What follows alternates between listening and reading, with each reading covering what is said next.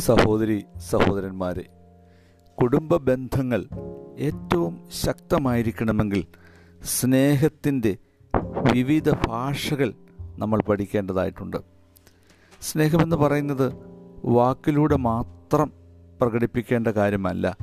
അത് നമ്മുടെ ആക്ഷനിലൂടെ വരേണ്ടതാണ് പ്രവർത്തനത്തിലൂടെ വരേണ്ടതാണ്. ഇരുപത്തിയഞ്ച് വർഷം മുമ്പ് അമേരിക്കയിലെ പ്രസിദ്ധനായ ഒരു വൈദികൻ ഡോക്ടർ ഗാരി ചാപ്മാൻ എന്ന് പറയുന്ന വൈദികൻ എഴുതിയ ഒരു പുസ്തകമുണ്ട്. ഫൈവ് ലവ് ലാംഗ്വേജസ് എന്നാണ് ആ പുസ്തകത്തിന്റെ പേര്. എട്ട് മില്യൺ കോപ്പി വിറ്റഴിയുകയും അൻപത് ഭാഷയിൽ വിവർത്തനം ചെയ്യുകയും ചെയ്ത ആ പുസ്തകത്തിൽ അദ്ദേഹം നൽകുന്ന അഞ്ച് ലവ് ലാംഗ്വേജിനെ പറ്റി നമ്മളൊന്ന് അറിഞ്ഞിരിക്കേണ്ടതാണ്. ഒന്നാമതായിട്ട് അദ്ദേഹം പറയുന്നത് യൂസ് വേർഡ്സ് ഓഫ് അഫർമേഷൻ എന്നുള്ളതാണ്. തീർച്ചയായിട്ടും നമ്മുടെ വാക്കുകൾ ശ്രദ്ധിക്കേണ്ടതായിട്ടുണ്ട്. കുടുംബ ബന്ധങ്ങളിൽ ആശയവിനിമയം വളരെ പ്രധാനപ്പെട്ട ഒരു കാര്യമാണ്. പൗലോസ് ലിഹ പറയുന്നു എഫ് എസ് ലേഖനം നാലാം അധ്യായം ഇരുപത്തി ഒൻപതാമത്തെ വാക്യത്തിൽ ആത്മീയ വർധന വരുത്തുന്ന നല്ല വാക്കല്ലാതെ ആകാത്തതൊന്നും നിങ്ങളുടെ വായിൽ നിന്ന് പുറപ്പെടരുത് എന്നാണ് പറയുന്നത്. അപ്പോൾ നല്ല വാക്കുകൾ പറയുവാൻ സ്നേഹത്തിന്റെ ഭാഷയിൽ നമുക്ക് സാധിക്കണം. എഫ് എസ് ലേഖനം നാലാം അധ്യായം പതിനഞ്ചാം വാക്യത്തിൽ നമ്മൾ വായിക്കുന്നുണ്ട്. സ്നേഹത്തിൽ സത്യം സംസാരിക്കുക എന്നുള്ളത്. രണ്ടാമത്തെ പ്രധാനപ്പെട്ട കാര്യം ആക്ട്സ് ഓഫ് സർവീസ് എന്നുള്ളതാണ്. സേവനം ചെയ്യുവാനുള്ള മറ്റുള്ളവരെ സഹായിക്കുവാനുള്ള ഒരു മനോഭാവം. ഇത് കുടുംബ ജീവിതത്തിൽ നമ്മൾ തുടങ്ങിയിരിക്കണം. വീട്ടിലെ ജോലികൾ മുഴുവനും തൂക്കുന്നതാണെങ്കിലും ക്ലീൻ ചെയ്യുന്നതാണെങ്കിലും തറ തുടയ്ക്കുന്നതാണെങ്കിലും വസ്ത്രങ്ങളും പാത്രങ്ങളും ഒക്കെ കഴുകുന്നതാണെങ്കിലും ഒക്കെ അത് സ്ത്രീകളുടെ ജോലിയാണ് എന്ന് പറഞ്ഞ് മാറി നിൽക്കുന്ന പുരുഷന്മാരെ എനിക്ക് കാണുവാൻ കഴിയും. എന്നാൽ അല്പം ഒരു സഹായത്തിന്റെ ഭാവത്തിൽ മറ്റുള്ളവർക്ക് വേണ്ടി എന്തെങ്കിലുമൊക്കെ സഹായം ചെയ്യുവാൻ കഴിയുന്ന ഒരു മനുഷ്യന് മാത്രമേ കുടുംബത്തിൽ നല്ല സ്നേഹബന്ധം പ്രകടിപ്പിക്കുവാൻ പറ്റുകയുള്ളൂ എന്നുള്ളതാണ്. മൂന്നാമത് ഗിവിങ് എന്നുള്ളതാണ്. സമ്മാനം നൽകുക. മറ്റുള്ളവർക്ക് എന്തെങ്കിലുമൊക്കെ നാം കൊടുക്കുവാൻ കഴിയണം.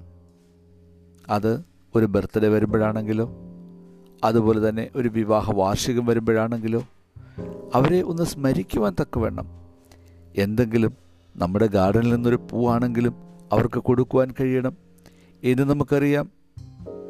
മരിച്ചു കഴിഞ്ഞ മൃതശരീരത്തിൽ വളരെ വിലപ്പിടിപ്പുള്ള പൂക്കൾ കൊണ്ട് വയ്ക്കുന്നു എന്നാൽ ജീവിച്ചിരുന്നപ്പോൾ അവർക്കൊരു പുഷ്പം നൽകി നമ്മുടെ സ്നേഹം നമ്മൾ പ്രകടിപ്പിച്ചിരുന്നുവോ എന്ന് ചിന്തിക്കേണ്ടതായിട്ടുണ്ട്.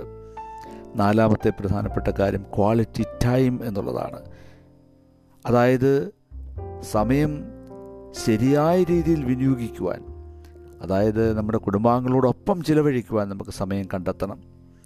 പലപ്പോഴും കുടുംബത്തിൽ കുഞ്ഞുങ്ങൾക്ക് നമ്മുടെ ഭാര്യയ്ക്ക് മാതാപിതാക്കൾക്ക് നൽകുവാൻ നമുക്ക് സമയമില്ല എന്നുള്ള പരാതിയാണ് പലപ്പോഴും ഉള്ളത്. ഒന്നിച്ചിരുന്ന് പ്രാർത്ഥിക്കുന്നത് അതുപോലെ തന്നെ ഒന്നിച്ചവർ കിടക്കുന്നത് ഒന്നിച്ചവർ യാത്ര ചെയ്യുന്നത് ദേവാലയ ആരാധനകളിൽ സംബന്ധിക്കുന്നതൊക്കെ ആ ക്വാളിറ്റി ടൈമിൽ പെടുന്ന കാര്യങ്ങളാണ്. സമയം തക്കത്തിൽ ഉപയോഗിച്ചുകൊണ്ട് ആ കുടുംബജീവിതം നയിക്കുവാൻ കഴിഞ്ഞാൽ തീർച്ചയായിട്ടും നല്ല ബന്ധമുണ്ടാകും അഞ്ചാമത്തെ പ്രധാനപ്പെട്ട കാര്യം ഫിസിക്കൽ ടച്ച് എന്നുള്ളതാണ്. സ്പർശനം എന്നുള്ളതാണ്. നമുക്കറിയാം പലപ്പോഴും നമ്മുടെ ജീവിതത്തിൽ മറ്റുള്ളവരെ ഒന്ന് സ്പർശിക്കുക എന്നുള്ള നമ്മുടെ ഒരു എനർജി അവരിലേക്ക് പോവുകയാണ്. അവരിൽ നിന്ന് ഒരു എനർജി നമ്മിലേക്ക് വരികയാണ്. യേശുക്രിസ്തു കുഷ്ഠരോഗികളെ സ്പർശിച്ചതായിട്ട് കാണുന്നു. പല രോഗികളെയും സ്പർശിച്ച ഒരു ഒരു സംഭവം വേദപുസ്തകത്തിൽ വായിക്കാൻ കഴിയും. എന്തെന്ന് ചോദിച്ചാൽ ആ സ്പർശനത്തിലൂടെ തീർച്ചയായിട്ടും ആ വ്യക്തിയുമുള്ള സ്നേഹം അവിടെ പ്രകടിപ്പിക്കുവാൻ കഴിയുകയാണ്. ഒന്ന് കോരിന്തിയർ എട്ടാം അധ്യായം അതിന്റെ ഒന്നാമത്തെ വാക്യത്തിൽ നമ്മൾ വായിക്കുന്നുണ്ട്. അറിവ് ചീർപ്പിക്കുന്നു. സ്നേഹമോ ആത്മീക വർധന വരുത്തുന്നു. ആത്മീക വർധന വരുത്തുന്ന സ്നേഹം അന്യോന്യം പ്രകടിപ്പിച്ച് ജീവിക്കുവാൻ നമുക്ക് കഴിയണം.